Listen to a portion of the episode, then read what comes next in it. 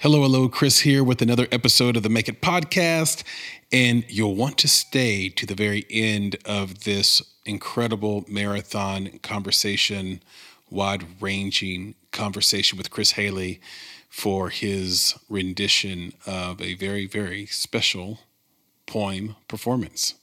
Enjoy.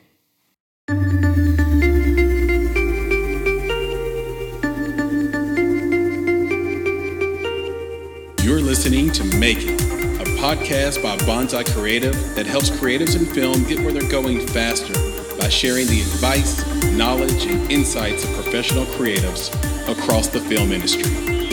I'm your host, Chris Barkley.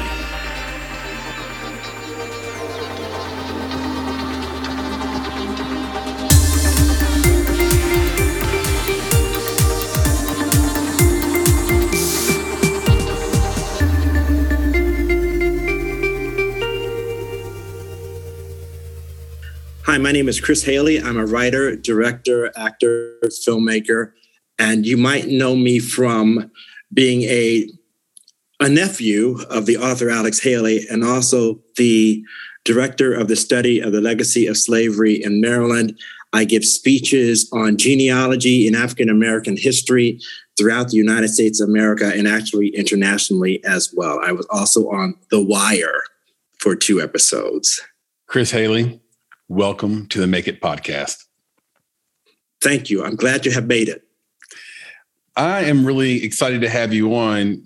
You have lived a, a, a kaleidoscope type of life, and so pumped to sort of dig into that world because I think there are pots of gold at the bottom of every uh, of every subject. But I want to start and give Uh, the audience a little bit more of a context around who you are. And I'm going to read mm-hmm. a little bit from a bio. As I always say, uh, it is the internet. So if there's something that's incorrect in the bio, feel free to let me know afterwards and we'll get that fixed up. Chris is a producer on the film Unmarked, which was nominated for an Emmy in twenty twenty. As director of both the study of the legacy of slavery in Maryland at the Maryland State Archives Research Department and the Utopia Film Festival in Greenbelt, Maryland, Mister Haley has served on many prestigious boards in the world of African American genealogy, as well as in the arts. They include the Kunta Kinte Alex Haley Foundation, Historic London Town Foundation, Jake Savage Foundation, Annapolis Arts Alliance Foundation, and the Annapolis Film Festival, among others. Chris is well respected as a speaker at numerous venues throughout the United States, where he has spoken on themes such as African American history, self-empowerment, and genealogy. He earned his B A in English and drama minor at the University of Maryland College Park and resides in Landover, Maryland. And I want to start with that very sort of personal beginning for you. When you were uh, just a child, like five years ago, right? Sure. Yeah, yeah. When you were just a just a wee child, your right. grandmother gave you your first pictorial book mm-hmm. of African American history in America, and that seemed to have stuck w- stuck with you. Why why did it stick with you so much? It was the American Heritage, a national, oh, was a national history of the, the Negro in America, which tells you about how how old this book was. Uh, it was written, it was edited by Lerone Bennett Junior, who since came to be known as Imaru Baraka, I believe. And what what it re- resonated with me because even though at that very young age I was already taken with Black history, I still had the barest understanding and comprehension that that was a broad history, because I really was, like so many kids, I think, who are who are Black. I, I knew about Frederick Douglass. I knew about Harriet Tubman. I knew about George Washington Carver. And I wouldn't be surprised if many kids do not know about George Washington Carver now, because before, he was one of the three that you already always spoke about. And I and I don't know why. I mean, my my cynical mind could say, because he was not in any way um, a rebellious thought to to the the overall narrative, which is to say, if you talk about Harriet Tubman, you're talking about someone who's famous for what? She's famous for leading people out of slavery, which is something that many people do not want to talk about. Mm-hmm. If you talk about Frederick Douglass, what is he famous for? He's famous for being an orator, an abolitionist, for someone who had to escape slavery. George Washington Carver is more widely renowned as, as a botanist, someone who, who created many, uh, I guess, scientific experiments based on the peanut. So it was a, he was a very safe person to talk about. Whereas in this book that my grandmother gave me, it was showing me all these other persons of color who had contributed to the national history of Black people, who were who were soldiers, who were writers, who were actors, who were scientists, who were teachers, who were astronauts, who who were politicians, and and they looked like me. And so that was almost like a, a world that opened, almost as if you go to the library, you see, oh my God, what are all these things? All these books, and I could get any of them. And then in this one book, there's all these Black people. And so I'm not limited to these three and all these other people who don't look like me, who I see on, on T V or at the movies. This is amazing. So it opened up my, my reality to the fact that there were other people out there who had created history, who were also of, of my heritage. And even I was so young, man, I don't, I'm sure I wasn't even ten years old. I guess it just gave me a sense of excitement and, and um, I guess inspiration and motivation to think that I could do more too, because there were more people who had already done more. One of our mentors is Dick Gregory, the, the great mm-hmm. Dick Gregory. And he would always say that John Brown was the most mm-hmm. important American, or the greatest American to ever live. Well, what do you think about John Brown? I think John Brown is one of those persons. I, I, I'm I'm back and forth on John Brown because, um, I mean, I think it's amazing what he did, because he he was someone who, who, who I guess, realized what was wrong and decided to, to strike out against what was wrong, regardless of what it would mean to him, uh, let's say in his community or for other fellow persons who were white or, or white men. And he felt that there was no, let's say, politicking in going about it. It was, it was like, this is something that's worth going to war over, and I'm going to go to war over it. So I think in that sense, I'm like, it was an incredibly brave thing, an incredibly bold thing, and an incredibly uh, wild uh, reality to to support that. And why I say I'm kind of torn is because obviously I'm not obviously, but I'm not one who would who would who would um, support going out there and killing people, even if you disagree with them, you know, men, women, children. I certainly would never support that. And, and there is a part of me that that feels like if you're a Black person, realize that you're Black and then go from there. Don't hate yourself, because there are some people who are in the political sphere who talk so much about um, who are Black conservatives. And sometimes I wonder, do you not look in the mirror sometimes? Do you not realize that you actually are Uh, African-American? And then are, there are some white Americans who are so like, hey, brother, how you doing, man? I'm with you. I'm, and I'm like, okay, I'm, I'm that's cool. I'm glad you associate. I'm glad you you uh, accept me. But but do remember that you yourself are white. So I don't I don't I don't need you. I don't I don't want you to disregard who you are as as a person or your heritage to support me or to support what, what my heritage is. I, I want you to accept who you are and then also support me. But I don't need you to, quote unquote, hate yourself to support me. Because to me, that means more if you if you were like, I am white American, I have all this baggage, but I support you.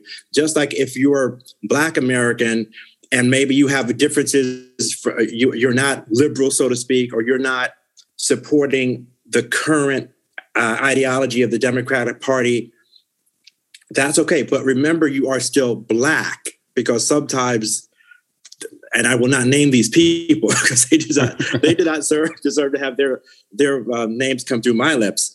Uh, I, I feel like they seem like they hate themselves. And, and, and that's something I just don't appreciate. I feel like he knew who he was, and he decided to fight against the the the enslavement that his his heritage had brought upon un, other people anyway. Right. Yeah. Yeah, and uh, I'm I'm with you. I like the the long-winded answers, just so you know, because okay. I think there's a lot more to dig into on them. Yeah.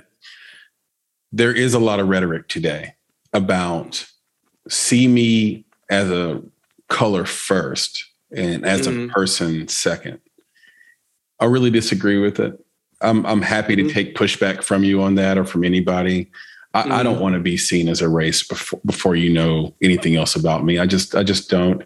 I'm biracial. I always feel mm-hmm. qualified to do this podcast and to talk about mm-hmm. these subjects simply because my dad is white, my mom is Black, and neither mm-hmm. of them w- were emulating the other's culture.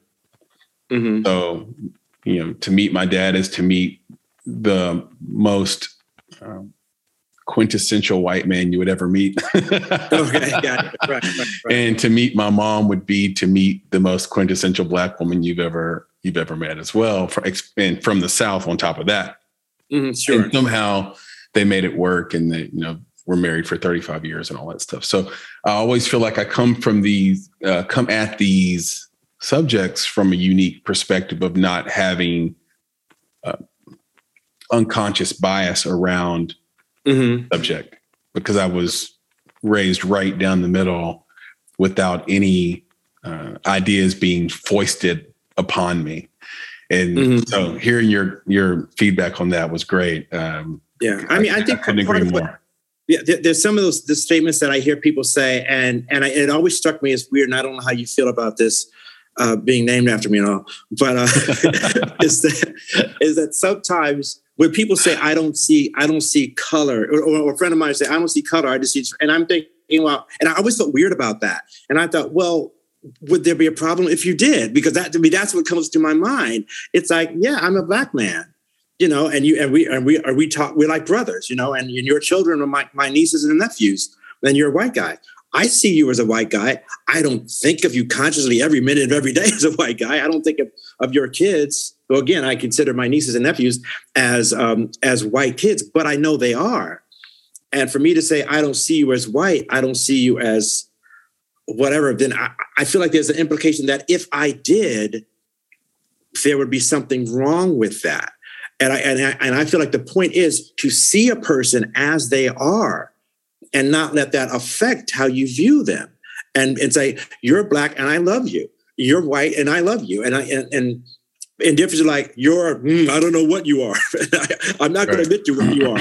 And I love you. Because if I admit it, something's wrong with me. It's like, no, nothing's wrong with you. You, you're being, you're a realistic person. You're, if, if you are not colorblind, then you know my, my racial designation Uh, via the eye test, so to speak, and and that's okay, and and I and I feel and I feel fine about that, and and so that's whenever people say that, I feel like you don't need to say that to me. I mean, I guess that's what what my point is. Is like, no, you don't need to say you don't see color when you think of me. There's no yeah. point to that. It's, it's I mean, unnecessary. There's a difference between it being the first thing that you notice about a person, right, and then you changing your behavior and conversation because of that, which I think is what's being prophesized today, versus right. just, hey, you notice that I'm, I'm a Black guy. I notice that you're a white guy right. or girl, but it doesn't it doesn't matter. Like, it's not going to change the way I behave around you. That's different than saying, notice this first and then change your behavior. I think a lot of times when we do that, we put people in decision fatigue. Yes. It, it's like, oh, okay, I got to change my language. I go, okay, what kind of choices right. should I make? Instead of letting them be who they really are and trying to see sort of the person that that's that that's really there. Right. And I'm sure, I'm, I'm guessing that you probably do the same thing I've gone through, where you feel like, okay, some people are saying, oh, you're not black enough, or you're not this, you know, you go through that. Because I just, my, when I went to University of Maryland College Park in the theater department, there were, I think, three black guys in the department and maybe one or two, um, one or two black women. And it was, it, I mean, I won't say it was the largest department in the world of, of theater people, but it was a significant amount. And yet I never really felt like I got a part just because I was black. There was one part I got because specifically it was a black guy. But other other than that, the parts I got seemed to be uh, color neutral, so to speak. Right. And and I will tell you honestly, because I was so conscious of not being judged to get something just because I was black, and or wanting to be able to show that I could do more than get parts because I was just black, I probably made a decision which subsequently I sort of kind of regret, which is I probably could have gone to Howard University. My father went to Howard University. And Howard University, as many of your viewers or listeners know, has a phenomenal reputation for theater people and for drama background. However, at my young age, I wanted to say, I can do it. I can do it on my own. I can do it regardless of being black. And, and there was a part of me that thought, I'm not going to go to a school that's all black, and then I'm going to get roles where somebody in, in later years could say, oh, well, you, of course you got roles there. It was an all black school. You were a black guy. You got roles there. I, I, there was a part of me that said, I want to go to a predominantly white school and get parts there to prove that I can get parts in a predominantly white school too. In retrospect, I feel like I probably should have gone to Howard because it has a better reputation theatrically. Chadwick Boseman, so many people, Debbie Allen, I mean, so many phenomenal people. Right. A lineage to Howard University. Then my pride saying that, no, no one's ever going to be able to say that you just got a part because you went to a black college. So, uh, you know, the things you do when you're young, whatever. No, that's that's great for this audience. I mean, so many in this mm-hmm. audience are making films. They're independent filmmakers. They're making films for the first time. And so much of what goes through your head as you do something for the first time is, what will people think? And right. how do I actually want to do this? And trying to curate something that you can't really, that you don't have one hundred percent control of in the first place. Mm-hmm. And you get in your own head. So it's actually, I think, a benefit to this audience. There were other things probably going on in your head as well growing up. I, I am curious, because you mentioned it in your introduction about being the nephew of Alex Haley, mm-hmm. famous author of Roots, and you know, Roots just being such a, I mean, it's really the first time black people were shown on camera that way. And when it came out in January of seventy-seven as a miniseries, it still mm-hmm. had probably the largest viewership of any show, probably top ten viewership of any show on a season finale. Or series finale, one hundred million plus viewers in nineteen seventy-seven. That's insane. Mm-hmm. So what was grade school and going through college and growing up like with Alex Haley as your uncle? It was, I'm going to use, maybe it's a cliche word, surreal in a way, because, and, and I try, and I think in terms of, this is probably like what it's like for so many other people Um, who also are, are living in the shadow of of celebrity, so to speak, and and I guess there's there's different levels of celebrity, which is also part of the consideration. Is that celebrity of something that is from a purely entertainment point of view, and then there's celebrity of the of the uh, in the realm of historical and social significance or relevance. And my uncle was was really both of those, is that he was famous because of being the writer of Roots and co- co-author of the Autobiography of Malcolm X. And he was also a person who was known for these very Afrocentric pieces of work, which were not just literary pieces. They were literary pieces which meant so much more because mm-hmm. of the subject matter that they that they that they were concerning. And because of that, it was almost to those people who were, I say, close friends of mine. I was still primarily an actor, a guy who wanted to do plays and parts and this, that, and the other, and and and a nice kid who was good in school and this, that, and the other. But I think for those persons who did not know me already and who would learn of my my connection, my my connection, then then if they were, I'd say, at the base level of before getting to know you, getting to know anybody, then it's that I think from, from, from perhaps a, a, a distant point of view, let's, let's say from a white point of view, it could be, wow, your your uncle was famous and he's the writer of Roots and he's the writer of Autobiography of Malcolm X. That's amazing. From the black point of view, it's like, wow, your uncle was Alex Haley. He wrote Roots. You wrote the Autobiography of Malcolm X. What do you think about what they're doing about this? What do you think about this this racial issue? What do you think about this? I mean, it, it was sort of a different twist on what happened.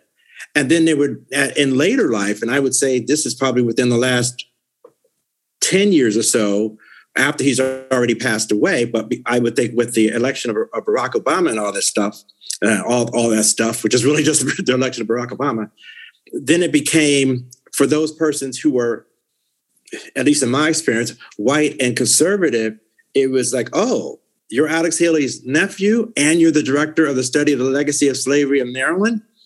Hmm. Well, what is it that you still need to w- worry about? What is it that you still need to concern yourself with? I mean, literally, I've I've had comments to that to that effect because it seems like there's this expectation that I should have a final or or a penultimate point of view about these matters because of my nine to five job and because of my, my lineage.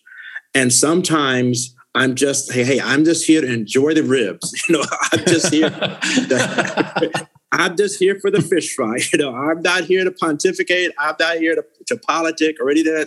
Please, I really, I, I mean, if you want me to give a speech, then I will give you my speaker's fee and I will, and we can, and we can talk and you can schedule me and I can, you know, you know, we can have at it, you know, and, and I'll give you what I want for my lodging and what I want for this. But but right now, I'm just trying to be a regular guy, like you're a regular person who's asking me what I've now find is to be an awkward question because right. you want me to get political with you. And now you want me to represent my race with you because of my, of my heritage and my lineage. And so when I was younger, it really was more, I'd say, about the fame of it mm-hmm. and being a relative of a famous person. But as I become older, it's more about what that represents sociologically, historically, and, and spiritually because of what Roots and the Autobiography of Malcolm X are, are ultimately about. You were quoted once as saying, it's not for me to live my life, reliving his life. How difficult has it been to forge your own identity uh, in spite of his fame? Right. I, I think it's been a very, it's been very challenging because there's, there's times when I mean, there's the there's the reality of say when you have if you're a, a member of a family, and let's say you have two kids in the family, and, and your your mother or your father get really mad at you, inevitably they'll say, "Oh, um, I don't know if you have any siblings, but let's say you, I do. if you do, okay." So they get really mad, and so they won't say Chris. They'll say Bob. Why did you do that? I'm Chris. Oh, I, because they're just flustered. They're so, they're just so mad, and so. And I'm used to that. It was just myself and my brother, uh, Cornell. And so sometimes my mother said, Cornell, Chris, whoever you are, you know, it's just yeah, like, yeah, yeah.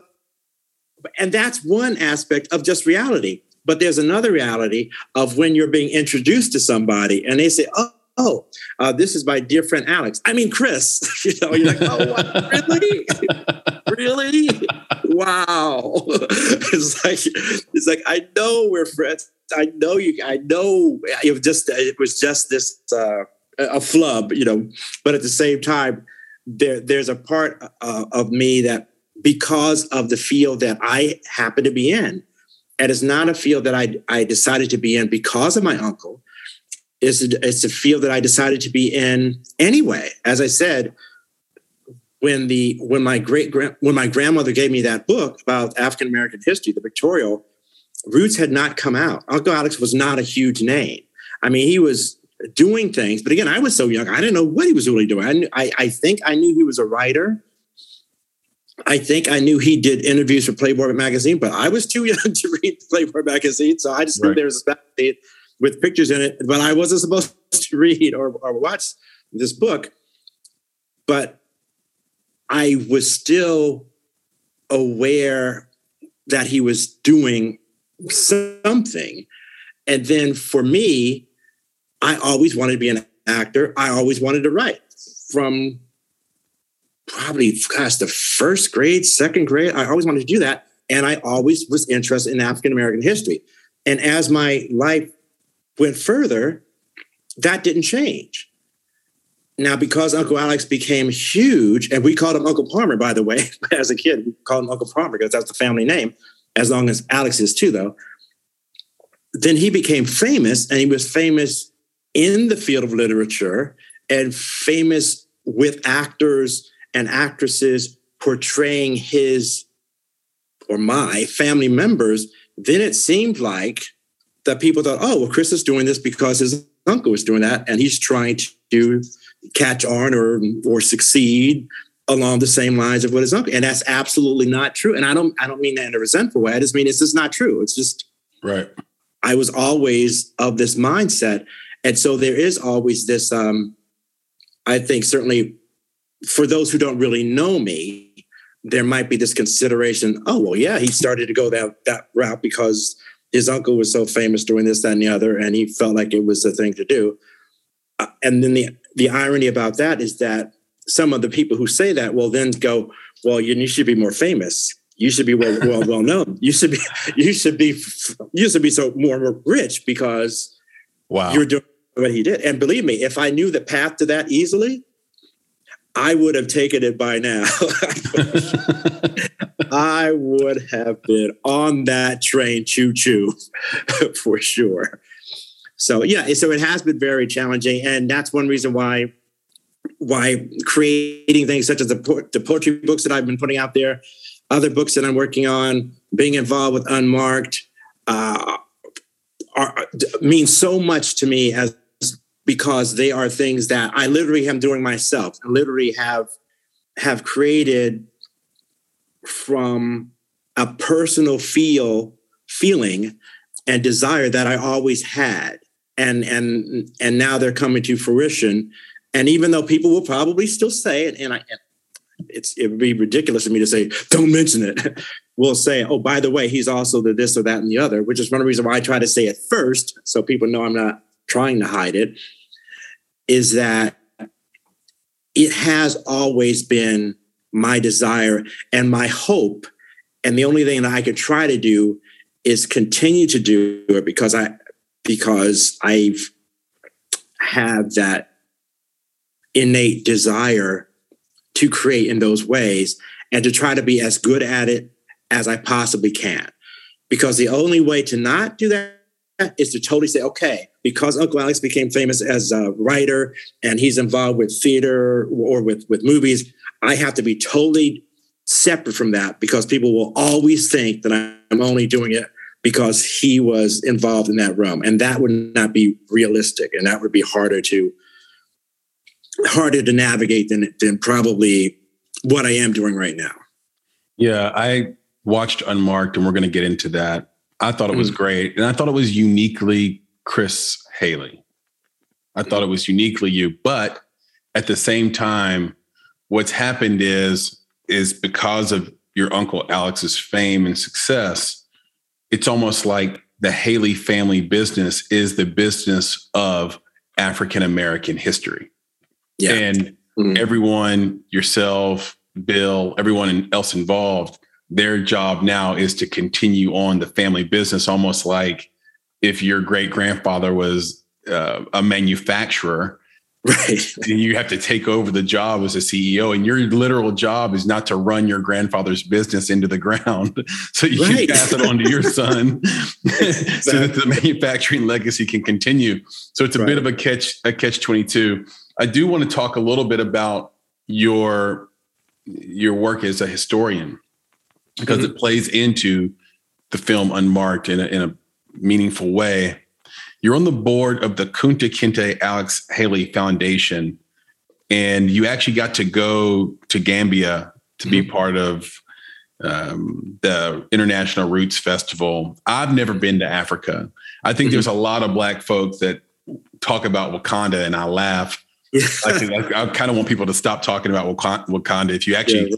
if you take that place and and and boil it down to what it was, it'd right. probably be a terrible place to live for liberty and freedom. Mm-hmm. But yeah.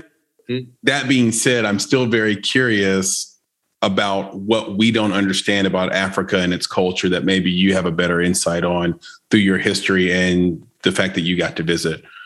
Mm-hmm. What would be something in your mind that you're like, most Americans and even Black Americans don't realize this about Africa mm. and wow, African culture? Uh- I, I think part of it is just that it's. Um, it, it was. I was very. Ha- I was very thrilled and very fortunate to be able to go to to the Gambia in twenty sixteen, and the, because the the current uh, the current administration wanted to incorporate and nurture a better communication with the Haley family.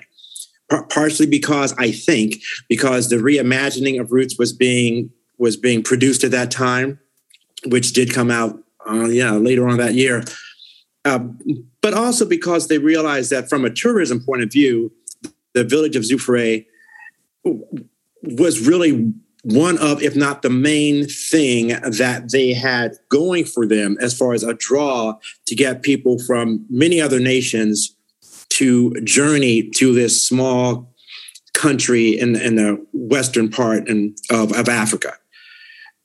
Within that, what I think that we who live in the United States of America of African descent should realize or, or could realize is that, that's that, that if you go there, if you visit, that outside of the I'd say the smaller, smaller percentage, it is a very impoverished country. I mean, the Gambia is one of the most impoverished countries there. Now, perhaps to some degree, it's because of the the dictator who was in charge at the time that I was there, who has since been deposed.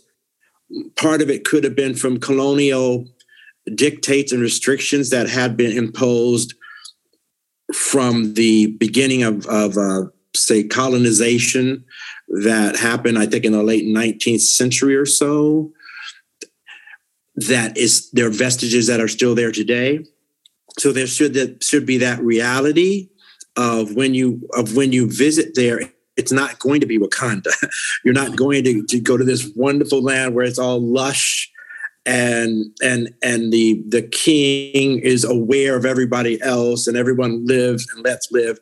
You're going to find a, a very, I, I, I'd say, a, for the most part, a, po- a population that's, that's, I'd say, some element would be proud and are proud, but some element are very much finding it hard to get by on a day-to-day basis. And it's very rural. And it's, Uh, I was very fortunate with my cousin Bill. We had a driver because we were the guests of the administration at that time, and we were, and so we were driven down the streets. And on the streets that we we were in the car driving, you would be in the street in your car along with people who were walking with cows and walking with donkeys, or they might have a um, a box or not a box, a basket of, of, of produce on their heads, going through a marketplace or wherever they were, they were um, handling their their farming business, their agricultural business. And you would have to be, you would feel, I mean, I know I certainly felt kind of concerned about how fast the driver was going, because I thought, wait a minute, there's this cow that's coming in the opposite direction. There's this donkey. There's a person with, oh my gosh, don't, don't hit this person. But they're so used to it. And that's the reality. And on the sides, you might see these, the equivalent of huts with, with thatched walls or fences that were there. And you would think, however much that we have issues with the uh, equality or lack thereof of living as an African-American in the United States of America, in, in many places, it's not the same as this reality, which is for those persons who are living in this African nation uh, and in this African-ruled nation. And I think that's one of the things that, that I would would have people be conscious of when when they go there, so that you're not, your expectations aren't one thing and then you find out another. And it's not to say that people should be depressed by it or be or be ashamed of it, and no one, no, not at all, but just to be aware of it when you, when you go there. And also know that, that you as an American will still seem different to these persons who are native Africans. Uh, as um, one example I will, I will give, which was very surprising, but one of my, um, uh, I, I guess another co- sort of a host, she, she was a, a friend of a, of a family friend who was living there. And she had said to us, you guys are going to be called Tubob, just so you know that. You'll be called Tubob, because she was taking us a tour. She had a, I think she had uh, f- founded a small school in in a area of the Gambia. And she was at, taking us on a tour with, with our driver. And sure enough, we went to this one little, little village where there's a school, and there was these little kids who maybe they were five, six or seven running around. And literally, we, we just got out of our car and walked around the village, and these little kids just stared at us and stared, and they pointed, and they said, Tubob, Tubob. Now, for those of us who remember remember Roots, I don't remember if it was in the, the Roots twenty sixteen, but certainly in Roots nineteen seventy-seven, seventy-seven, seventy-eight. Tubob basically means white man. that's, that's, and I thought, well, I know I'm not the darkest person in the world, but I thought, really? But it's like they could see just from my dress or my, my manner or whatever that I was not native to their community. And I was from, from somewhere else. And, and so that should also be something that that I think we who visit there from here should be aware of uh, if if we visit. And I, I would encourage visit visiting. I mean, mo- no doubt about it. I, I'm so happy that I went. Uh, and also the dollar here, the dollar here is worth so much more in the Gambia. I think it's called a, a dalasi, I think is what it is. And it's like a thirty-seven to one ratio, which is to say, wow, if you have one dollar American dollar bill, it's equal to thirty-seven dollars in, say, in the hotel where we stayed. If you're in the quote unquote black market, it might be worth forty-five dollars. Mm-hmm. And my first realization of that is that I was at a hotel, at the hotel we were staying, I got a ginger ale my first night there, because uh, from the different um, nations or from being here to be there, you want to be careful of drinking the water, this, that, and the other. So I thought, well, I'll just get a ginger ale. And the bill came, and it was like two hundred thirty-four D A L Ls. And I thought, oh my God, what is this? Talk about a tourism price. What does this mean? And then the person just told me, oh, well, you just need to give us like five dollars or something like that. I thought, oh, really? That's what this means? But it is. So you'll see these phenomenally high numbers, but it's because that's what the, it's the, the currency is there. And so you as an American will go into the Gambia and you are a millionaire. Right, right. You are, your, what, whatever you might consider your situation here, your per capita here is so much more for those persons who live in the Gambia.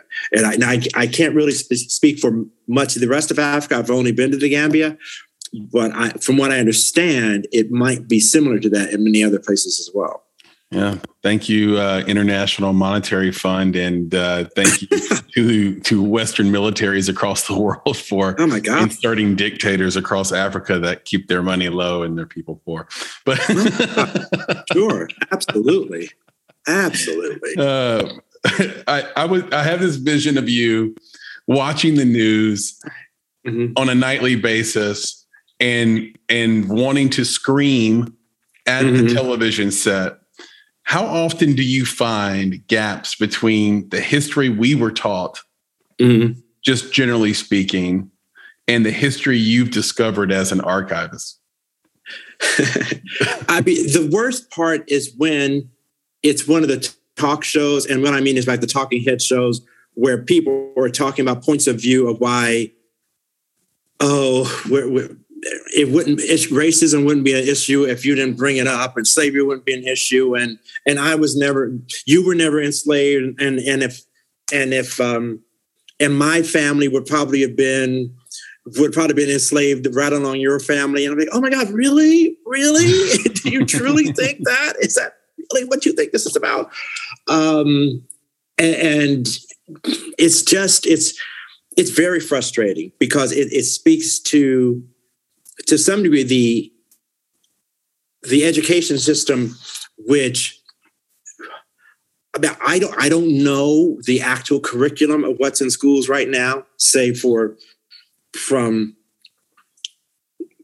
K to twelve specifically, but I know based on when I've gone out to give talks to different schools, and I and I talk about slavery to. to children as young as third grade. And I talk about genealogy to children as young as, as, uh, as preschool, is that I, I do get a sense that it's not spoken about a lot.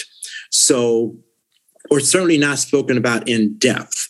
And so as much as there's this current discussion uh, about C R T and not talking about slavery or anything that might reflect badly on one group of people in in in comparison to another group of people, I think to myself, well, what about how long that this other group of people were not spoken about at all, that their history was totally excluded from history books or the the educational narrative, to the point where there was no one that they could that they could aspire to be or that they could idolize. I mean, a, a black kid would have to idolize a George Washington, a Thomas Jefferson, a Benjamin Franklin, because there was nobody else that they could think of, that they could see that was being talked about over and over and over or, or written about over and over and over again in history books that they could connect with. What, what what is that? Why is that okay?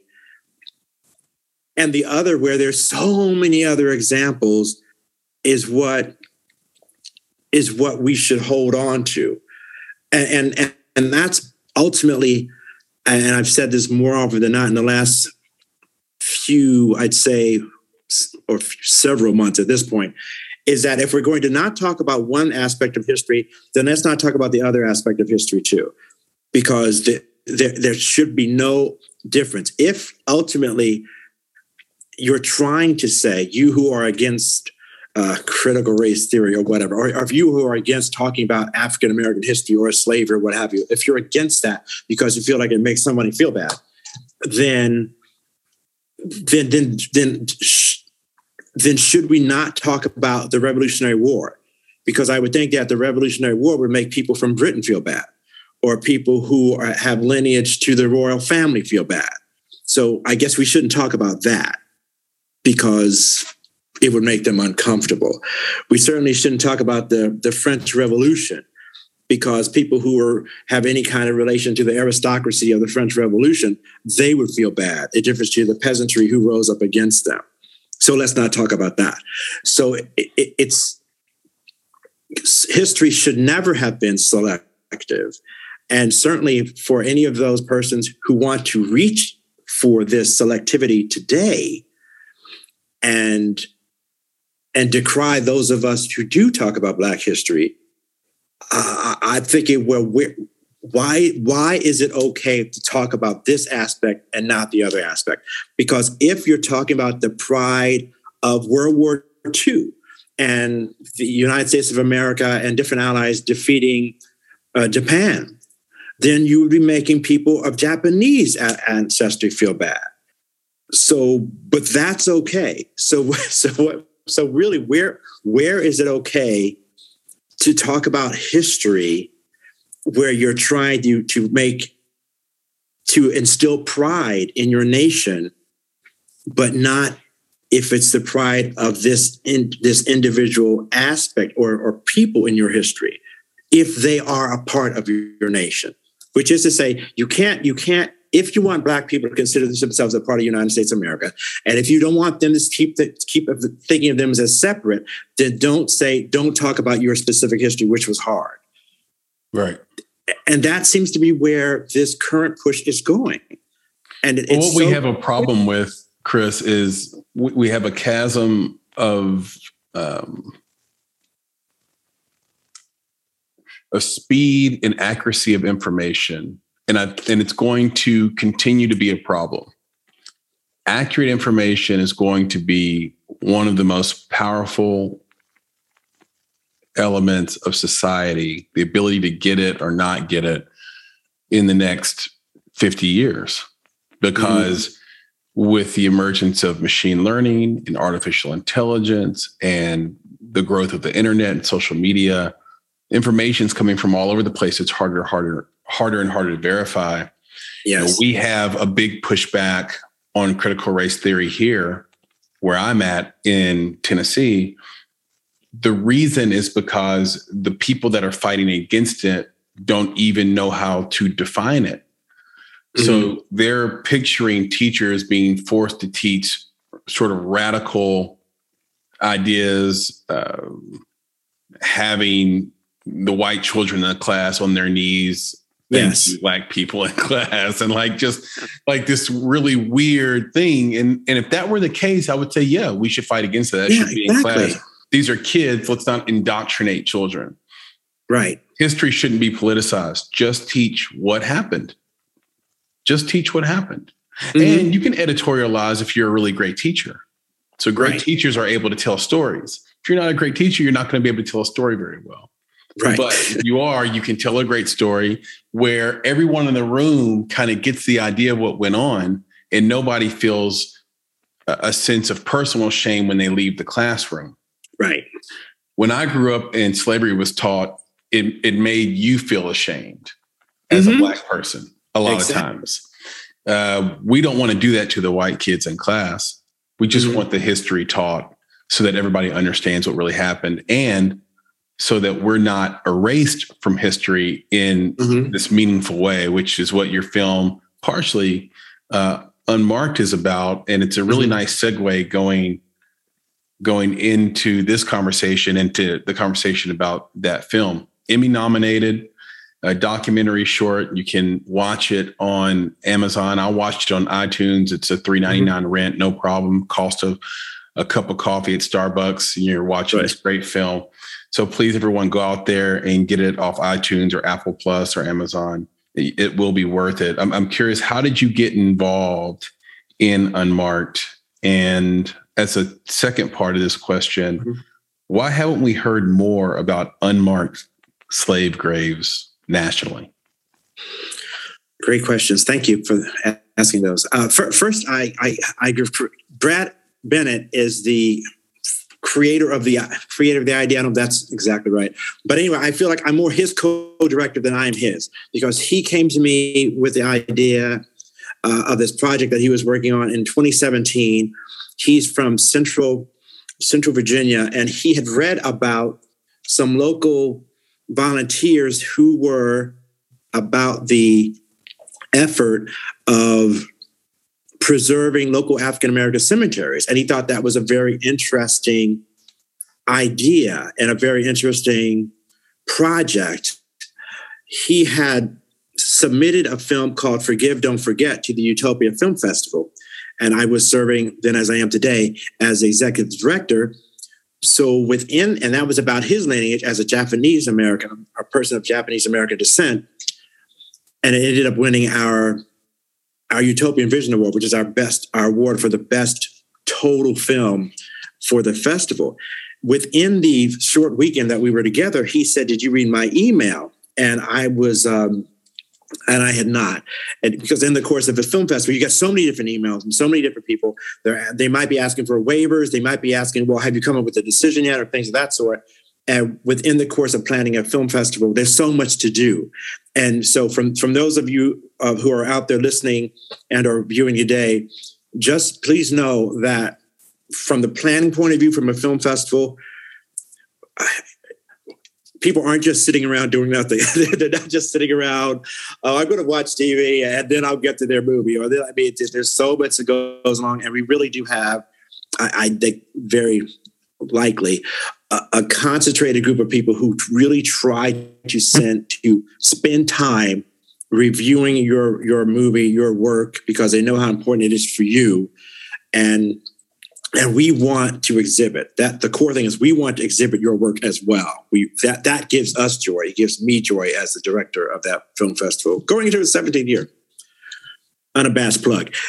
So it's an incredible accomplishment. Yeah, right. Plug, plug on. Yeah, right. right. So uh, and happening November nineteenth to November twenty, twenty-first of this year. So anyway. Um, So within that, he sent it to me, and he, and I said, no, wh- I, I'm not really sure, Brad, what, what what did you send me? He said, well, I was asking you about this project, if you might be interested, because I had researched what you do and do, do your job as a director of the study of the legacy of slavery in Maryland at the Maryland State Archives, and I was wondering if you might be interested. So I read about it and, and his email, and the idea just struck me immediately, because from a genealogical point of view, which is also something I've always been Uh, interested in, which is my my ancestry, and this even reaches back to your other question about uh, my quote about I'm not trying to do um, my history all over again or what have you. It's that people were asking me to to sort of redo Roots or redo Queen, and I thought, well, why, why should I do that? It's been done. I'm looking at my mother's side of history. So, and within doing that, one of the main things I felt joy in and pleasure in and satisfaction in, in is when I was able to go to an actual cemetery where my ancestors were buried, or where I believed that my ancestors were buried.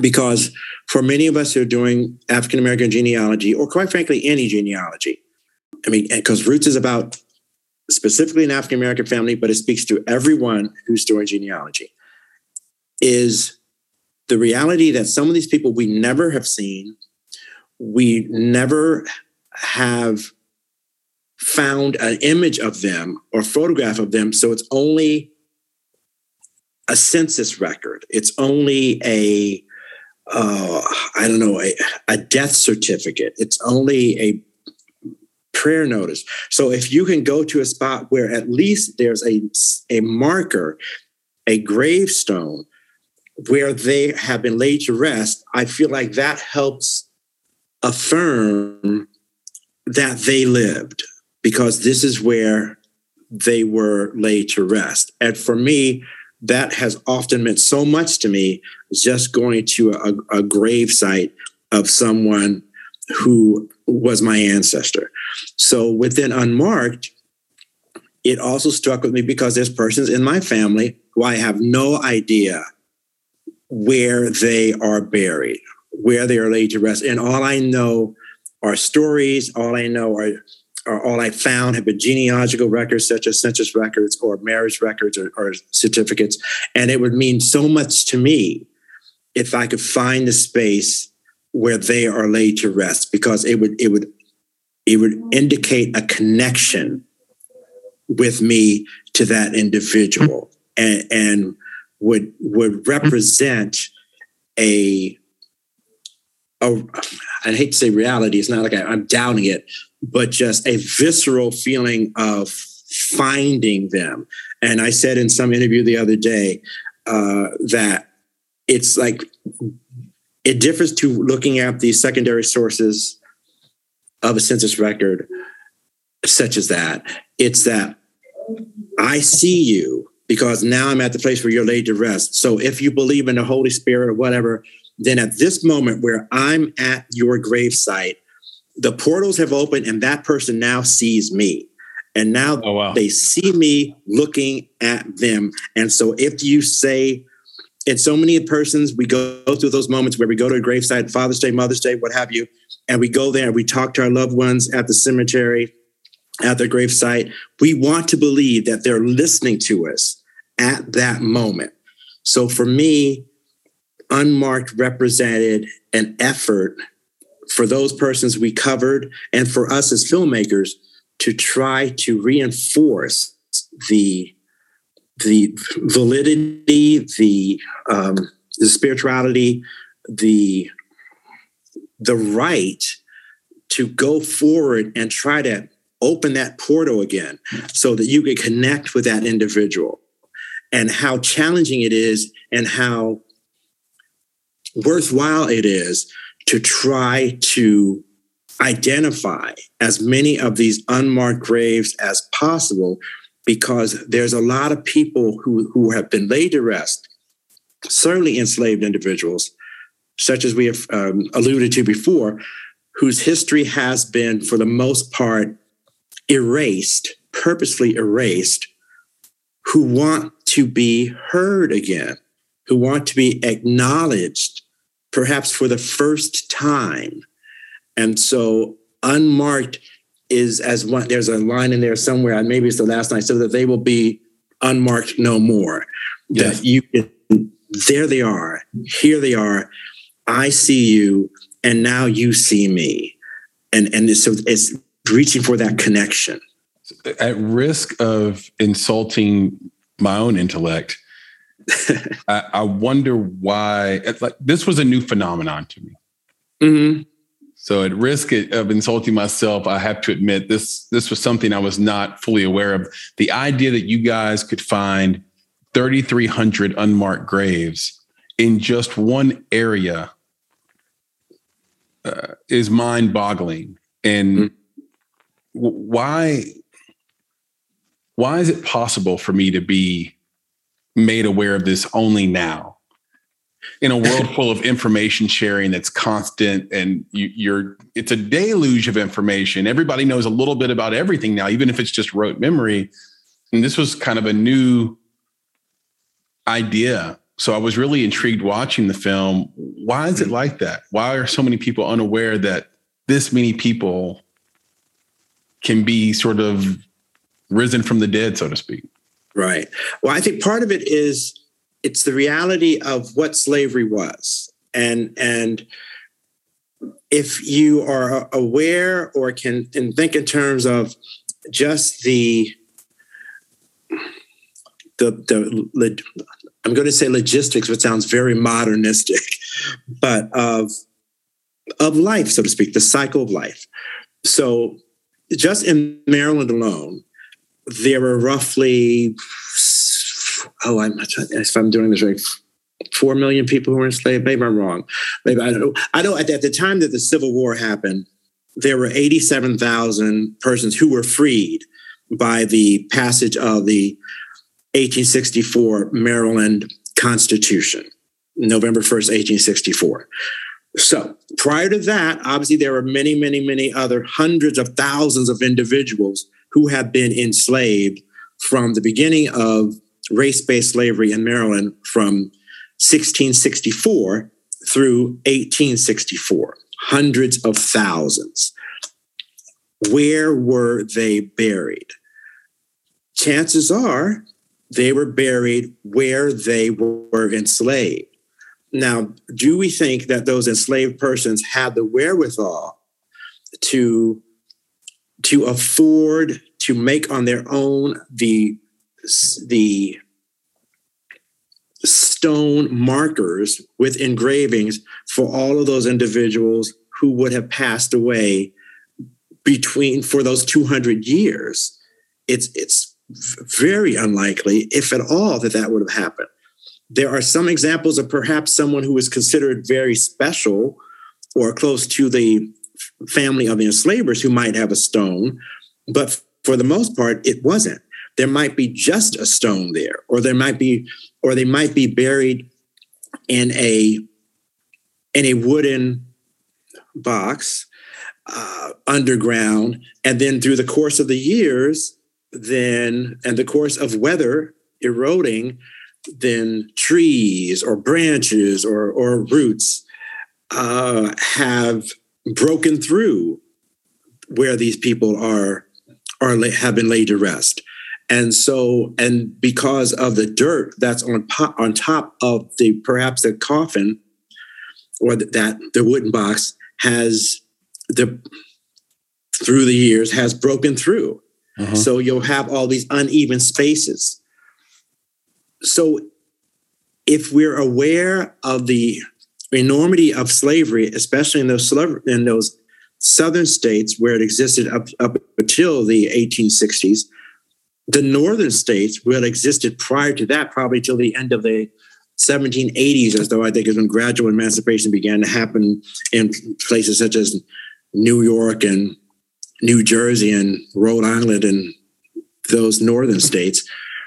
Then where these persons were enslaved, they would have also have been buried.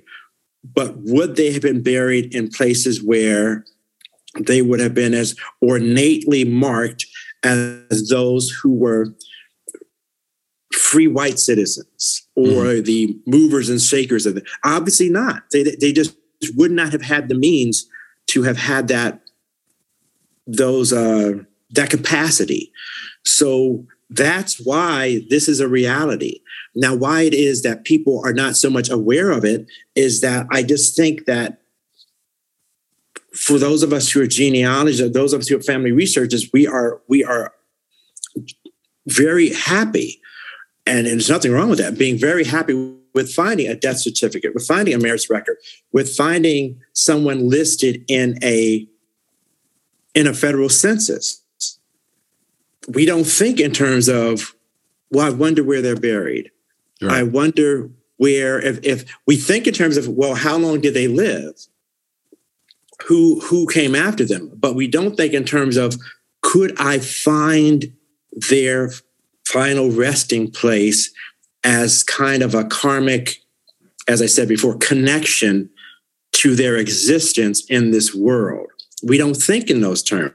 Because we don't think in that term, that we don't think in a reality that they were buried somewhere, because I would say, and I don't know this specifically, I haven't studied this, but I've got to figure that as unlikely as it is that an enslaved person would have had a, a marker um, with, with etching on it, it's even less likely that they would have been cremated outside of lynchings, but that's a whole different situation.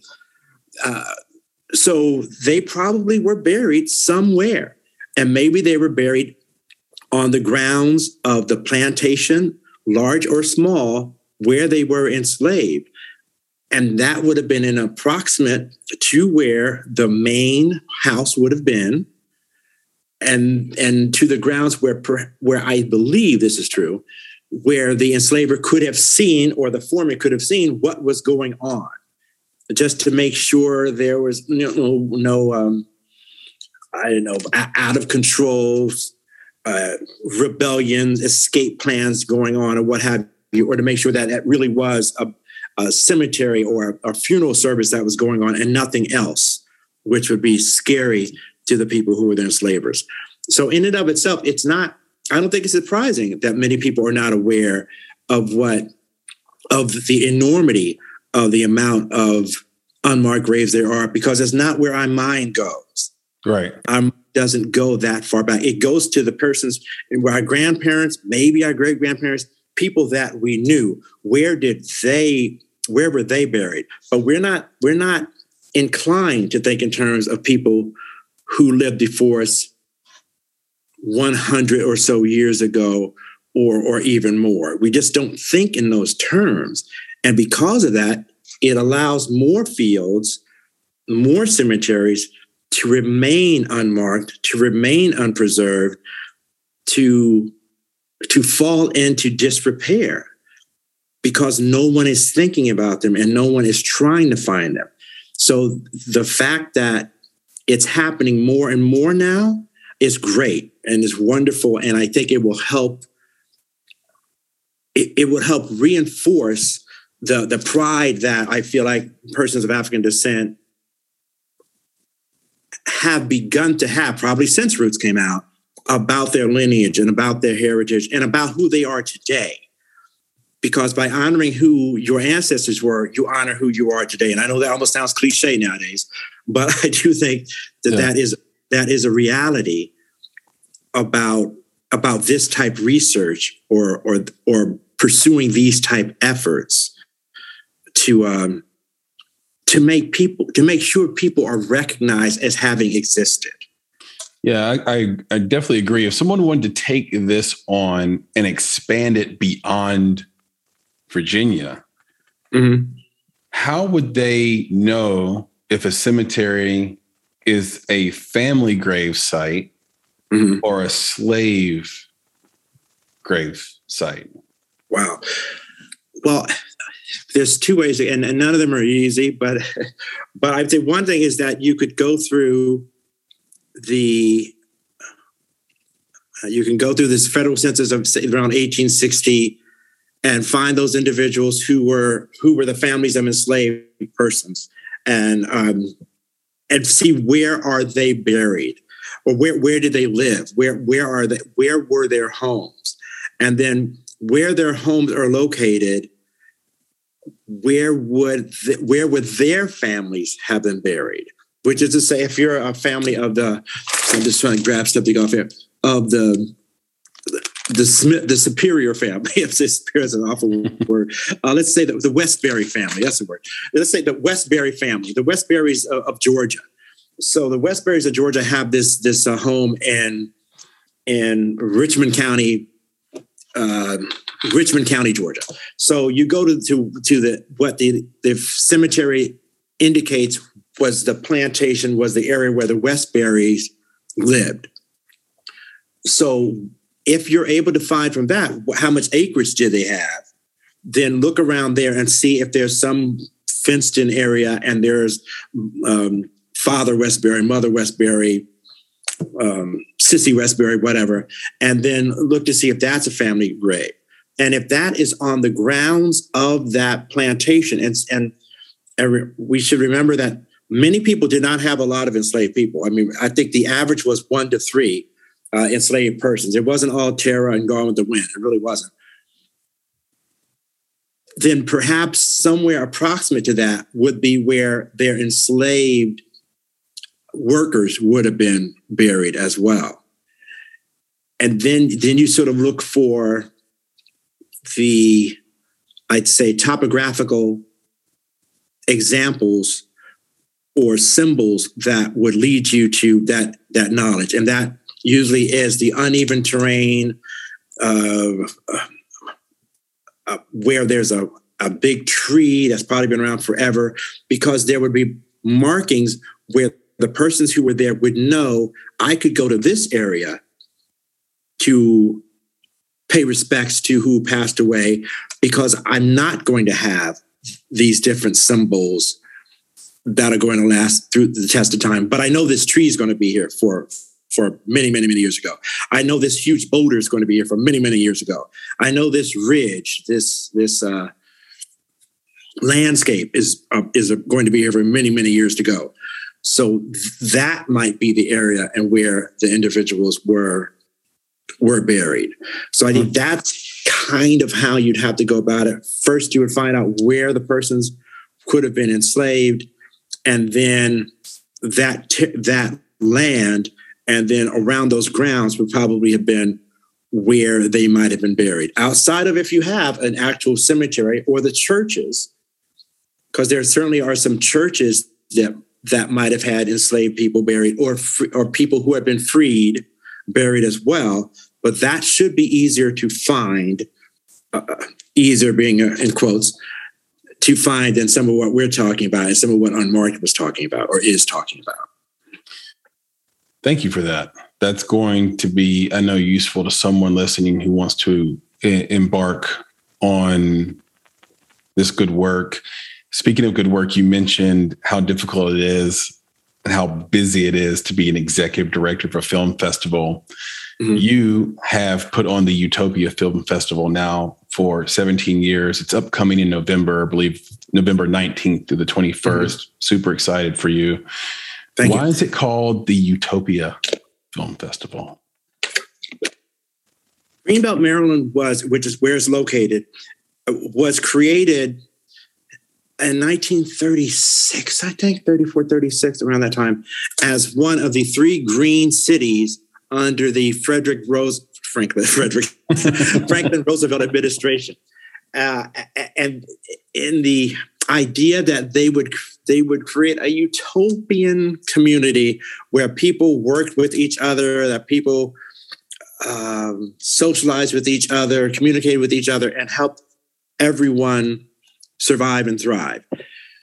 So with now that said, I don't think any black people are allowed. I mean, there's, a, there's, a, there's an aspect of that.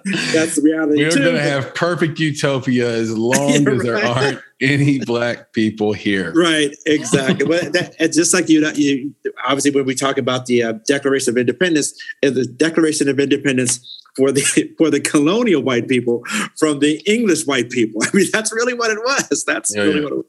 That's, that's right.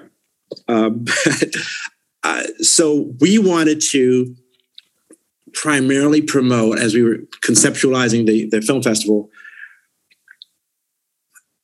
the theory, the spirit of how Greenbelt was formed, uh, as informed in the idea of a utopian vision of community. So ultimately, although many of our movies are just for entertainment value, they can, they're funny or this and the other, but I'd say the movies that most reflect, such as Forgive, Don't Forget did, and some other movies that we have had since then, reflect either a an effort, an ongoing effort of filmmakers, of a, of a filmmaker's project, which is addressing a current need, a current issue that is about the embitterment of uh, of a situation or what have you. It could be the L G B T community. It could be an immigration situation, uh, things of that sort, to toward making the world a better place or toward envisioning the world in a in a more utopian manner. So that's, as much as anything, the type of movies that we try to find for the Utopia Film Festival. The first name was Uto- the Greenbelt Utopia Film and Video Festival, which tells you how long ago it was that we were talking about film and video.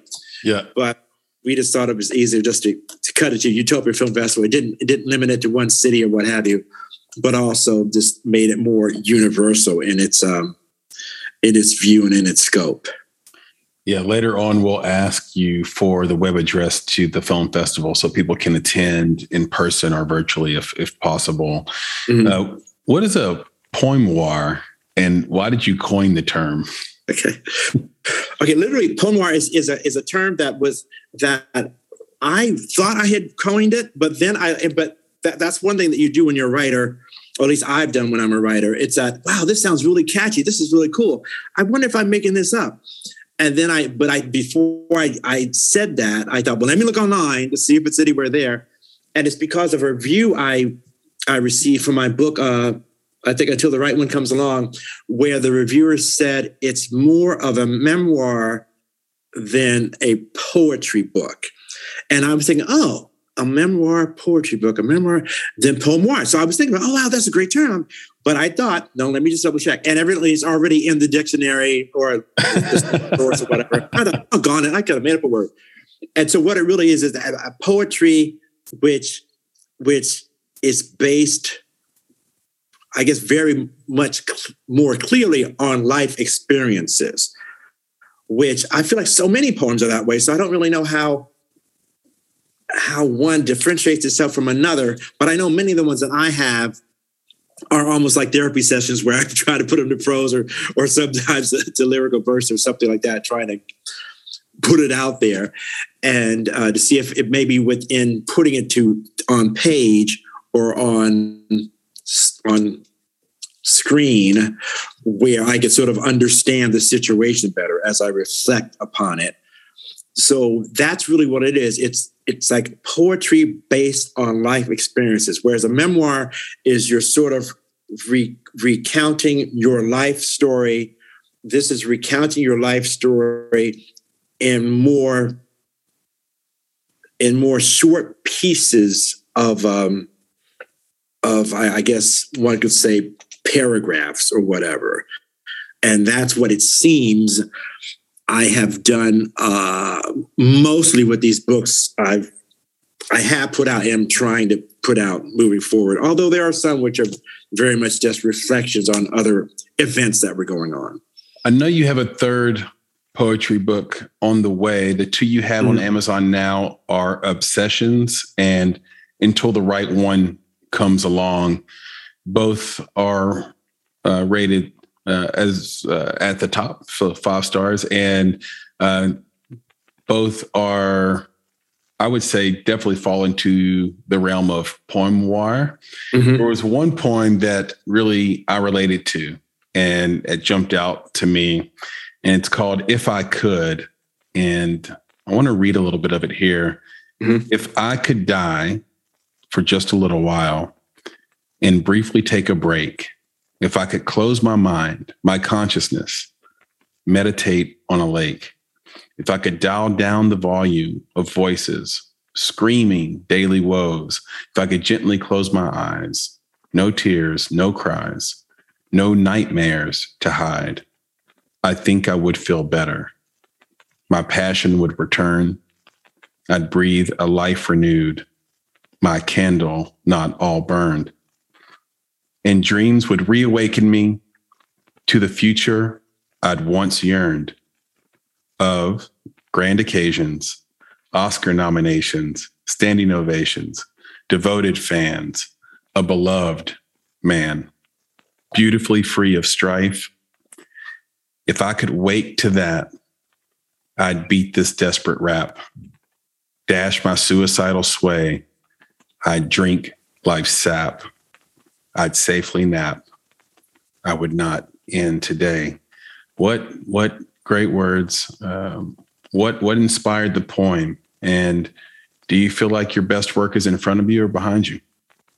Uh, you that's a very good read of that. I mean, sometimes it's like you you write these things, you're like, gosh, I wonder how this would sound for other people, especially because sometimes I write um, scripts and things of that sort. And it's really not so much about what's in your mind, but how will this, if it works, how does it work through somebody else's words? And does it still say what you're saying?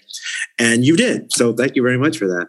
Uh, Anytime. What did, what, yeah, I, I think what it did, what is, is that there, now part of it,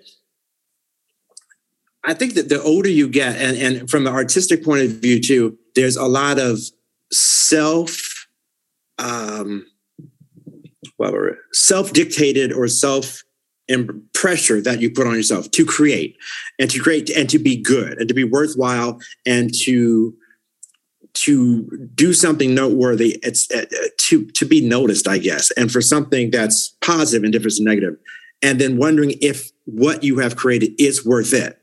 And so, for myself, and I think regardless of even the the, the family connection, there's always. And from what I understand, because I, I grew up reading a lot of books about his, about history, and also a lot of books about about famous writers and actors. And so you think, ultimately, depending on how your life is going, am I any good at this? uh, and yeah. So because of that, you start wondering, and I think I start started wondering. Am I wasting my life? Have I wasted my life? Is this something that that I should continue to do? Or is there something that's easier? Is there something that I think we alluded to earlier that I could just clock in nine in the morning, clock out at five, make however many G's I'm going to make, and just um, and just be happy with the beer, watching football or what have you, and not worry about creating something that people such as yourself can read so eloquently and make you feel like, hey, that was pretty good. Wow, that, that would work. I'm really glad that worked. But there's a lot, uh, certainly for myself, where I think, is this working? Is this good? Is this just self-flagellation? Or, or is this actually poetic? Is this actually art?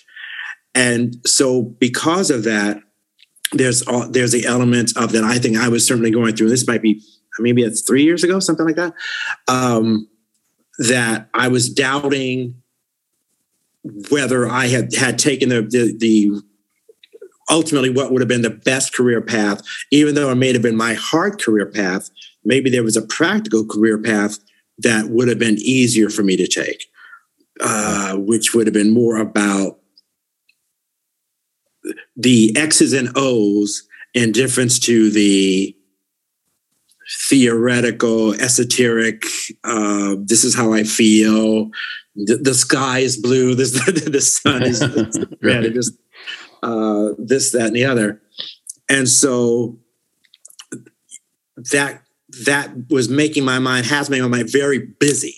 And so when your mind is so busy, it's so busy, double double thinking everything. And from an artistic point of view, and I think for so those of you who are, who are again, listening or, or watching, who are trying to create the perfect movie, the best film, the best screenplay, to put together the best group of people to create your vision, every single day you do that, how many are the, of those moments that you create do you not go into the next day and think, oh, but I could have done that better. I should have had him read that line one more time. I should have tried the lighting a different way. I should have shot this in black and white. I should have made that a close-up, not a long shot. I, you know, there's so many things that go into your head. And I and I think that there's people that I I know of who who I feel are very much more, this is what I did and I'm okay about it. Yeah, it's out there. And I'm cool, and I'm and I'm letting it go. It's out in the atmosphere, and I can be free of what people think about it or what people are concerned about it. And I am still struggling to get to that point. I'm still challenged with trying to to accept my trying to write or my writing or my creating a movie or as being an expression of my art, whatever it is. Yeah. A difference to hoping that people will like what I do or appreciate what I do, whatever it is. And so within that mindset, I think if I could was that if I could take a break from overthinking things and take a break to just a, a, from feeling that things have to be a certain way and just appreciate the fact that you at least have found something that you like to do. You, you like to write. You like to help filmmakers get their movies exhibited. You like to talk about African-American history, although sometimes it's very challenging to do that. But but you have found what you like to do. So try not to judge what you're doing while you're doing it. And, and I thought that if I could was just that, you know, just to go there, Sylvia Plath, Ernest Hemingway, uh, you know, some of the big people who, uh, Virginia Woolf, some of the huge, iconic literary figures who, who we know were very cerebral, cerebral in their work, and yet it seemed like they were tearing themselves up inside. Right. Because they were questioning and probably self-editing everything they wrote and living everything they wrote. So I mean, and how theirs aren't, aren't poem noirs too, I'm not really sure. But but within that, it seems that they could not take a break. And ultimately, the only break they took was committing suicide. Right. And so I guess the crux of that poem was that no, it's not that I want to commit suicide. It's just that I'd like to be able to stop thinking so hard about what I'm doing and what I'm trying to do, and just relax for a while and just and just go to a a a, a non-dangerous coma coma place for a while, where I could just be like, okay, I'm just going to relax for a while and just not going to worry about it. And then when I come back out, I will be writing again, and I'll be having fun again, and this, that, and the other. And I could write about the fact that I took a a two-week coma break from, from things that I was doing. And so that it wouldn't be, I guess the thing that, so that people wouldn't think that that the artistic path or the artistic journey so often has to be a fatalistic one. Right. It's it does it's it's not that it, it even is a desire to be fatalistic. It's a desire to be um it's a desire to be oh it's not even positive to be uh, to be worthwhile, a desire to be specifically oh of quality, and this and the doubt that goes into that reality or seeking that reality is what makes one think, boy, I wish I just, I wish I, I wish I could not care about it so much. I think that's probably what it comes to. Well, it, it goes part and parcel with the thing that every artist is aware of. I look, I'll admit I'm, I'm hyper aware, hyper conscious of the fact that me doing these deep dive, long form interviews mm-hmm. is proof that I existed. It's yeah. proof that I had an opinion. It's proof that I had an education, that I had people who were willing to speak to me and bare their soul to me, and vice versa. But with that comes the idea that it that if that's the case, it cannot be trite. Yeah. And it and it, and it can't be bad. And mm-hmm. I, it's a living record of of me being an idiot. I, I don't want that. Right. Like, like I want a living record of, of me being someone, like you said, worthwhile, someone worthy of being remembered. And I think that's the, the catch twenty-two of, of maybe being an artist in general. Uh, what you said earlier reminded me of uh, Frank Ocean's Blonde album. At the end, there's a secret track. I don't know how secret it is. It's just kind of a pause. And then it starts yeah. and it's basically, Uh, this kid going around interviewing other kids. And one of the questions he asks is, if you could pick one superpower, what would it be? Hmm. And the kid replies, to be able to sleep without dying, like sleep forever without dying. So I, I thought, yeah, that's a pretty awesome superpower, to sleep as long as you want without dying. Yeah. It really reminds me of your poem, If I Could. Um, you've been so generous with your time, Chris. Uh, you, this has been an incredible interview. I, I've learned so much, an incredible conversation. More specifically, I'd love to take you through some quick speed round questions, and then we'll get you okay. out of here. Uh, right. What are the best two pieces of advice you've received in your career, and who did they come from? Wow. Oh, God, it's so good. And you said this is speed round. Ah, tick, tick, tick, tick, tick. Oh, what was the best? Oh, and that's a very good question. What is that? Oh, okay. One of the best best pieces of advice, which is one reason why I do have two poem books out there right now, and am looking hard at getting another one out, I guess, hopefully by the end of the year, is that one of my dear friend's father, who is also a self-published author, said to me at one point when I was struggling about, and I was sharing how I was I was trying to take a class on uh, Udemy about how to do, um, uh, what is it about, how to format, how to use uh, Adobe Photoshop or Adobe Illustrator to format my book so that I could put it out on, on Amazon myself. And he was saying, he said, no, he said, and editing and self-editing too. He said, no, he said, that's not, he said, I hired this person in New York to do my editor. I was very happy with her. Yes, it cost me a couple of bucks, but But it's like, I, I'm not trying to spend my life. It's not my forte to be an editor. What I'm trying to do is write a story. Is I'm trying to write this, this experience that I, I lived through, and leave it to somebody else to be the editor to go back over that. And then are you trying to be a graphic artist? Are you trying to be a, an illustrator? What you are is a writer, you know, or you're an actor or you're a filmmaker.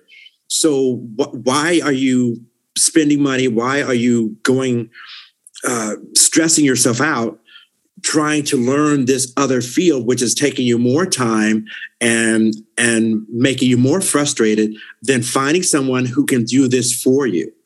And and I thought, gosh, that makes so much sense. Yes, it does cost money because it's because you're trying to save money by trying to do it yourself. But at the same time, it's frustrating because you're trying to do something other than create.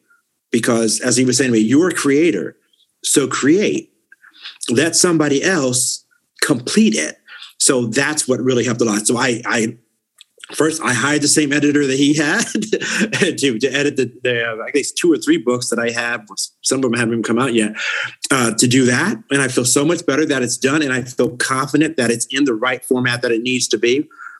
And then I've hired a, a friend of mine who is uh, also self-published. His now former girlfriend had um, was a graphic designer. And so I hired her to to formulate my books, uh, Obsessions and Until the Right One Comes Along, into both the final paperback format for Kindle direct publishing, correct print, direct print, and also for the, the Kindle version. And uh, now I have another friend of mine who has alerted me to a, a publisher out of India where she had her book published. And she said, I'm sure they would publish your poetry. And so I submitted three of my poems, among which was If I Could, to this company out of in, in India. And so they say they'll publish my next book of poetry. So it's just so much better that I decided to take that on. And I would say to anyone who's out there, it is hard to do because sometimes as a filmmaker, you want to do everything, but I don't think that's the best. Right. Uh, do you really want to direct? Do you really want to produce? Do you really want to act? To try to focus on that and have somebody else do it. So that's the one thing. Uh, the second thing is that, gosh, what would be the second thing? Um, I don't know. That was, that's the most immediate one that, that has come to me that I thought was really great. I mean, the other one would probably be trust your tuition, even when you don't want to trust your tuition. Yeah. I, and I feel like that might be, I don't remember who exactly that came from, but um, it, it, it might've been from a therapist. Yeah. It might've been from a, from a friend. It might've been just another part of my brain after you found out that you were, that your intuition was right. But that's what I probably would say. It's like, really, really trust your intuition. Or the other thing is, I think what Oprah said, and if Oprah said it first, when somebody reveals to you who they are, believe them. That's, that often has come true. That really actually has been very true in my life as well. Um, who would you like to emulate or most like to emulate? And who do you most admire in the world of entertainment and, and film or writing or art? And what do you think they do from a technical standpoint that sets them apart? I would say, and this is kind of contradictory in a word, in a way, but of, of there's, there's several different people, but I would say among the, among the people that I admire a lot right now, Tyler Perry. And, and I will say specifically because, and this is something that I hope is happening for me or will happen for me, is that you create what you want to create and, and just keep creating it. And the audience will find you. In difference to creating something, tailoring it for a specific audience, do what you do. And, and I guess one could say, if it's meant to be, the people will find you and you will be revealed and it will be successful for you. Because I do, I do ultimately believe and want to believe certainly that you, whatever gifts you're given, like right now, your gift as a, as a podcaster, as an interviewer is something that should, should put you on the path to Oprah wealth, you know, to, to, to the Oprah world, because I feel like you're good at it. And, and your research, and obviously the research you've done is very good. Uh, some of the things I'm like, oh, wow, he, he looked at that. Wow. Okay. uh, that that's out there. um, is that it, it will, even if it doesn't ultimately give you buckets and buckets and buckets of money, then it should fulfill you internally. So I think that that's part of it. And because Tyler Perry, I feel, from the back of his car, from what I understand, or from, um, or just finding local venues which are pri- primarily African or Black oriented, created his plays, which were quite frankly very, I won't say they're melodramatic, they were mel- they were melicomedic uh, with, uh, with Medea and all that stuff. Right. People came to it. People found it, and people just started liking it, and he started loving it, and it, and he built his audience, and and now he's a billionaire by building his audience. He didn't go to Hollywood first. He didn't go this and the other. He built it on a more local community, word of mouth type of um of of backing. And even Lil Nas, from one end, Lil Nas started as a media person. I mean, his own, just putting himself on LinkedIn, not LinkedIn, on um, TikTok and things of that sort. And so, and people found him, and now he's a big deal. And I feel like that's something that I want to feel, that with my poetry books, it, because it, ultimately I'm like, is this good? Is that not good? I sometimes I just don't know. I just feel like it's it's ultimately what I want to say, and And I hope that people will ultimately appreciate it and like it. And if it's meant to be, then something will go viral, and then everything will be out there. And then everybody will be scrutinizing every single word I said, and every single, yeah. and where the comment appears and all that kind of stuff. But but not so much to be worried about, can I get it to this company? Can I get it to that producer? Can I get it to that company? And so filmmakers, it's not being the next Spielberg, being the next um, uh, Coppola, or Ava DuVernay, be be the be the you, and then if you just keep being the you, then hopefully the audience will find you, and the and the producers will find you, and they. I mean, even who who remembers that Justin Bieber was just doing, just singing songs on YouTube, and then I guess Usher found him. I mean, who would have thought? Scooter Braun. Yep. Yeah, I mean, yep. who, who would think that? But that, but that's what happened. So I think that's the part of the, the, what I, I'm trying to hold on to now. When I see other people who are out there, I think Charlie Puth is another who's doing a lot of stuff on his own within his studio. And I'm thinking, that's cool, because now he went to a really, really nice school, college of of musical arts. And um, yeah, he's a he's actually like a, a virtuoso. Uh, yeah, I mean, yeah, he's got, so he, he's not starting yeah. at ground floor. He's got a lot of talent. But he's he like hanging out with Jacob Collier and like people like that. Yes, exactly. People who are kind of almost considered geniuses, quite frankly. Right, right. Quincy so, Jones. Um, yes, but but but he is sort of creating his own product, and and people have fi- are finding him. So I think that's part of what it can make the journey or easier. I think if you start thinking like, this is what I want to create, keep creating it. Yeah, be you, and people will find you. Right. The real you. Um, if we wanted to dig into the history of African-Americans in America, that kind of was redundant. If we wanted to dig into the history of African-Americans uh, online or in libraries or in archives, what are the three best resources? If I want to just get started with this and, and take it on as a hobby or something even more, are there three resources you can give us to get started? Well, one that I would give, and it's, it's not the most... It doesn't give the most information, but I think it's very good to just get a sense of it. It takes a little while to get used to it, is the International Slave Trade Database, mm. which is available online. And that one, I mean, the Lord Ligonier-ship is, is mentioned on there. And and you can get a sense of, not even get a sense, you get a listing of the ships that left from whichever port they left uh, internationally. Like if they departed London, then where did they disembark? Did they, and did they disembark in Annapolis, Maryland, so to speak?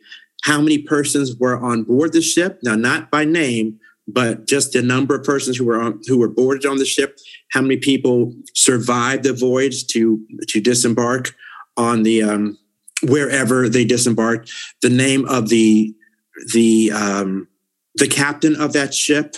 And also what I found was very amazing is that some of these ships, it has listed whether a slave rebellion happened on them or not, which I was absolutely thrilled with, but also surprised that it listed that. And I feel like part of the reality of that is that many of these ships were insured by the by backers or what have you. So there would have been documentation as to if there was some kind of disruption that happened aboard the ship, which would have explained why there was a decrease in the amount of cargo, whether human cargo or molasses or rum or sugar, what have you, that was also on board that ship. So I think the International Slave Trade Database, which I believe is free online, the, um, what else?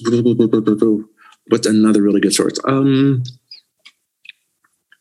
th- there's something called, which we are a part of, the Maryland State Archives. We're a part of enslaved dot org. Mm-hmm.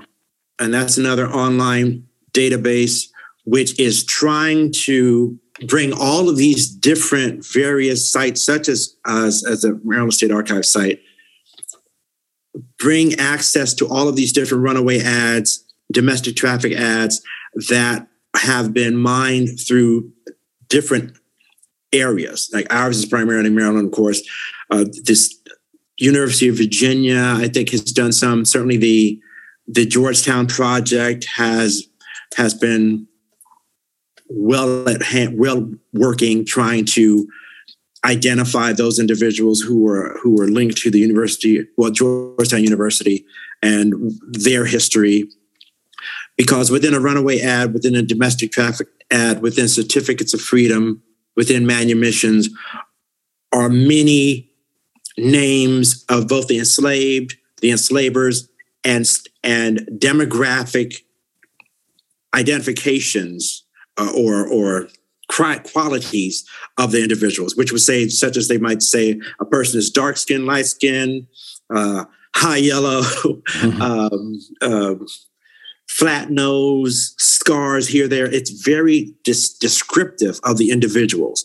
And also it will be, it will name many individuals within a runaway ad if, if, if they are there to be found. And sometimes generations will be named in a runaway ad. There's one wow. ad I remember, three generations, a mother, two sisters, and a child. So that's a grandmother, a, uh, no, a A grandmother, a daughter, and a child. So that's three generations in one ad. That's amazing to find that. So that's enslaved dot org. And um, other than that, I'm not really sure. I I don't want to keep giving people websites, but um, but I feel like that's more universal. At least even if you go to a library, mm-hmm. if you don't have your own computer access at home, if you go to the library, you should be able to have access to the library. Um. Other than that, see, I go to this site, but it, it's it's not really about African American history. It's about history in general, just to give a perspective of, of the economics. And that's measuring worth dot com. Got it. Yeah, measuring worth dot com. And that's what I use a lot, because when I do talk about slavery, I, I always want to, to remind people about that this was a business. Uh, however much people want to talk like, well, I didn't own, I didn't own any enslaved people, and and you were never enslaved, and I would never have done it, this, that, and the other. I try to remind them and said, okay, well, yeah, but but let's let's remember that what it was about. It was about money, and it was about these people were considered product, and these people were considered very valuable product. And with the measuring worth dot com, you're able to compare. Say in eight, in eighteen sixty, the average cost of or the average value of an enslaved person was eight hundred dollars. The equivalent of that in twenty twenty is approximately, I think I looked at this the other day, like twenty-five thousand dollars. Yeah. So how how readily would you have given up this twenty-five thousand dollars piece of property? Uh, because you were stricken with uh, remorse or moral, or, or would you have tried to justify the fact yeah. that you had this twenty-five thousand dollars piece of property? Because you weren't talking about, you knew it was a man, but you weren't valuing them as a man. You were valuing them as an enslaved piece of property that you could buy and sell, and that gave you importance because you own this other person. So those would be three. I mean, there's different books out there that are, I think, worthwhile, certainly as well. Um, but I'd say those are the three sites that I would go to and to tr- try to expand it on a more, as we spoke about a little bit earlier, on a, on a more factual level, in difference to Ibram X. Kendi, if you want to go to him, to try to get more of the more of the backstory and more of the philosophical and yeah. stuff going on, you know. But as far as just here's the facts, then, then I think these are some of the sites that can just give you the facts. And for those listening, those three again were the International Slave Trade Database, enslaved dot org, and measuring worth dot com. Chris yes. Haley, you are the man. Thank you so much. Uh, can you tell everybody where to find you on social media, on the internet, or maybe even see some of your work? Okay. Uh, many different places, because I'm a hyphenate. Uh, but my website is chris haley speaks at gmail dot com. chris haley speaks at gmail dot com. Unmarked, as you said, is on iTunes, Amazon. There's three things: iTunes, Amazon, and Apple Plus or Apple T V. And uh, my books are available on Amazon until the right one comes along, and Obsessions, which which I feel really good about too, because that actually also speaks about what was, I'd say, the last big racial divide, which was the O J Simpson trial. Which, yeah, I remember that I wrote about that, and that was that was that was really rough for those of us who lived through it. That was a really rough period, the O J Simpson trial. It was a fascinating time in America for sure. I, I'll never forget being in high school. I was in a classroom when the verdict came out, mm-hmm. and my English teacher started weeping uh, at the verdict. She was crying. She's a white lady. Yeah. She was crying and had to leave the classroom. And I went out into the hallway, and black kids were running down the hallway with their hands up like they just won the lotto. Wow. And I was like, what is that about? And then, like, you didn't win anything. And then yeah. uh, I'd heard that in another classroom, a teacher had flipped his desk over when the verdict came out. I was like, wow, God, had flipped his desk over. And wow. so it's just a really weird time. By the way, you gave Chris Haley Speaks at gmail dot com, which is your email address. Yes. That's oh. for people to contact you, but is right. it, but it's chris haley dot com just to. No, chris haley speaks dot com is the website. Thank you very much yeah. for catching that. Because I'll yeah. get all these emails like, who is this person? I have no idea this. Yeah. Chris, oh, is it? Yeah, chris haley speaks dot com is a website. Right. Now you yeah. can email me off of that website too, which is probably easier. It'll be great. It'll be great. People can reach out to you, learn a lot from you. It'll be wonderful. Yeah. And why don't we end on this? I was hoping you could do us the, the wonderful blessing of reading your wonderful poem, in Amer- An African-American Dream in two thousand eighteen, um, okay. if you don't mind. Uh, okay, I found it.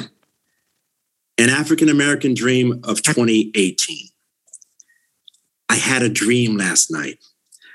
I was hanging with the elite, eating high, drinking fine, on a sofa, on a patio by a pool big as a sea.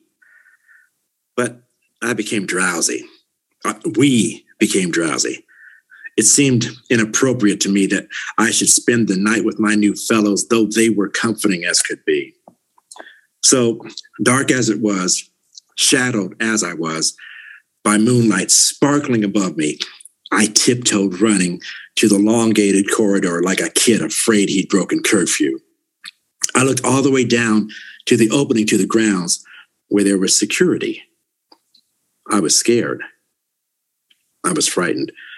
They might not fully see me. Though I was a guest among their best, obscured by dark, what would I be? Even in the light, I'd be a scuttling nigger, and frightening for their lives, they'd shoot me. In this dream, something happened. An alarm alerted the guards. There was a frenzy. I didn't cause it. It was sparked by something else, but still, dogs and lights steeled for a fight. A small army gathered at the gate. I pressed against the wall, cold and flat. I thought if I lay like that, a short time would lapse. They'd be less busy. All would be calm. They laid down their arms. I could walk out free and easy. But a cop saw the light. My cell phone reflected in the night and ran fast, approaching me. I held up my arm, said I meant no harm. My iPhone innocently gleamed. but some behind him shot. He fell on the spot. I guess they blamed me. I heard the retorts, but felt nothing short of the dread I feared being seen. Then, on my phone's face, blood splashed quickly, and I could taste warm liquid in my mouth. I passed out.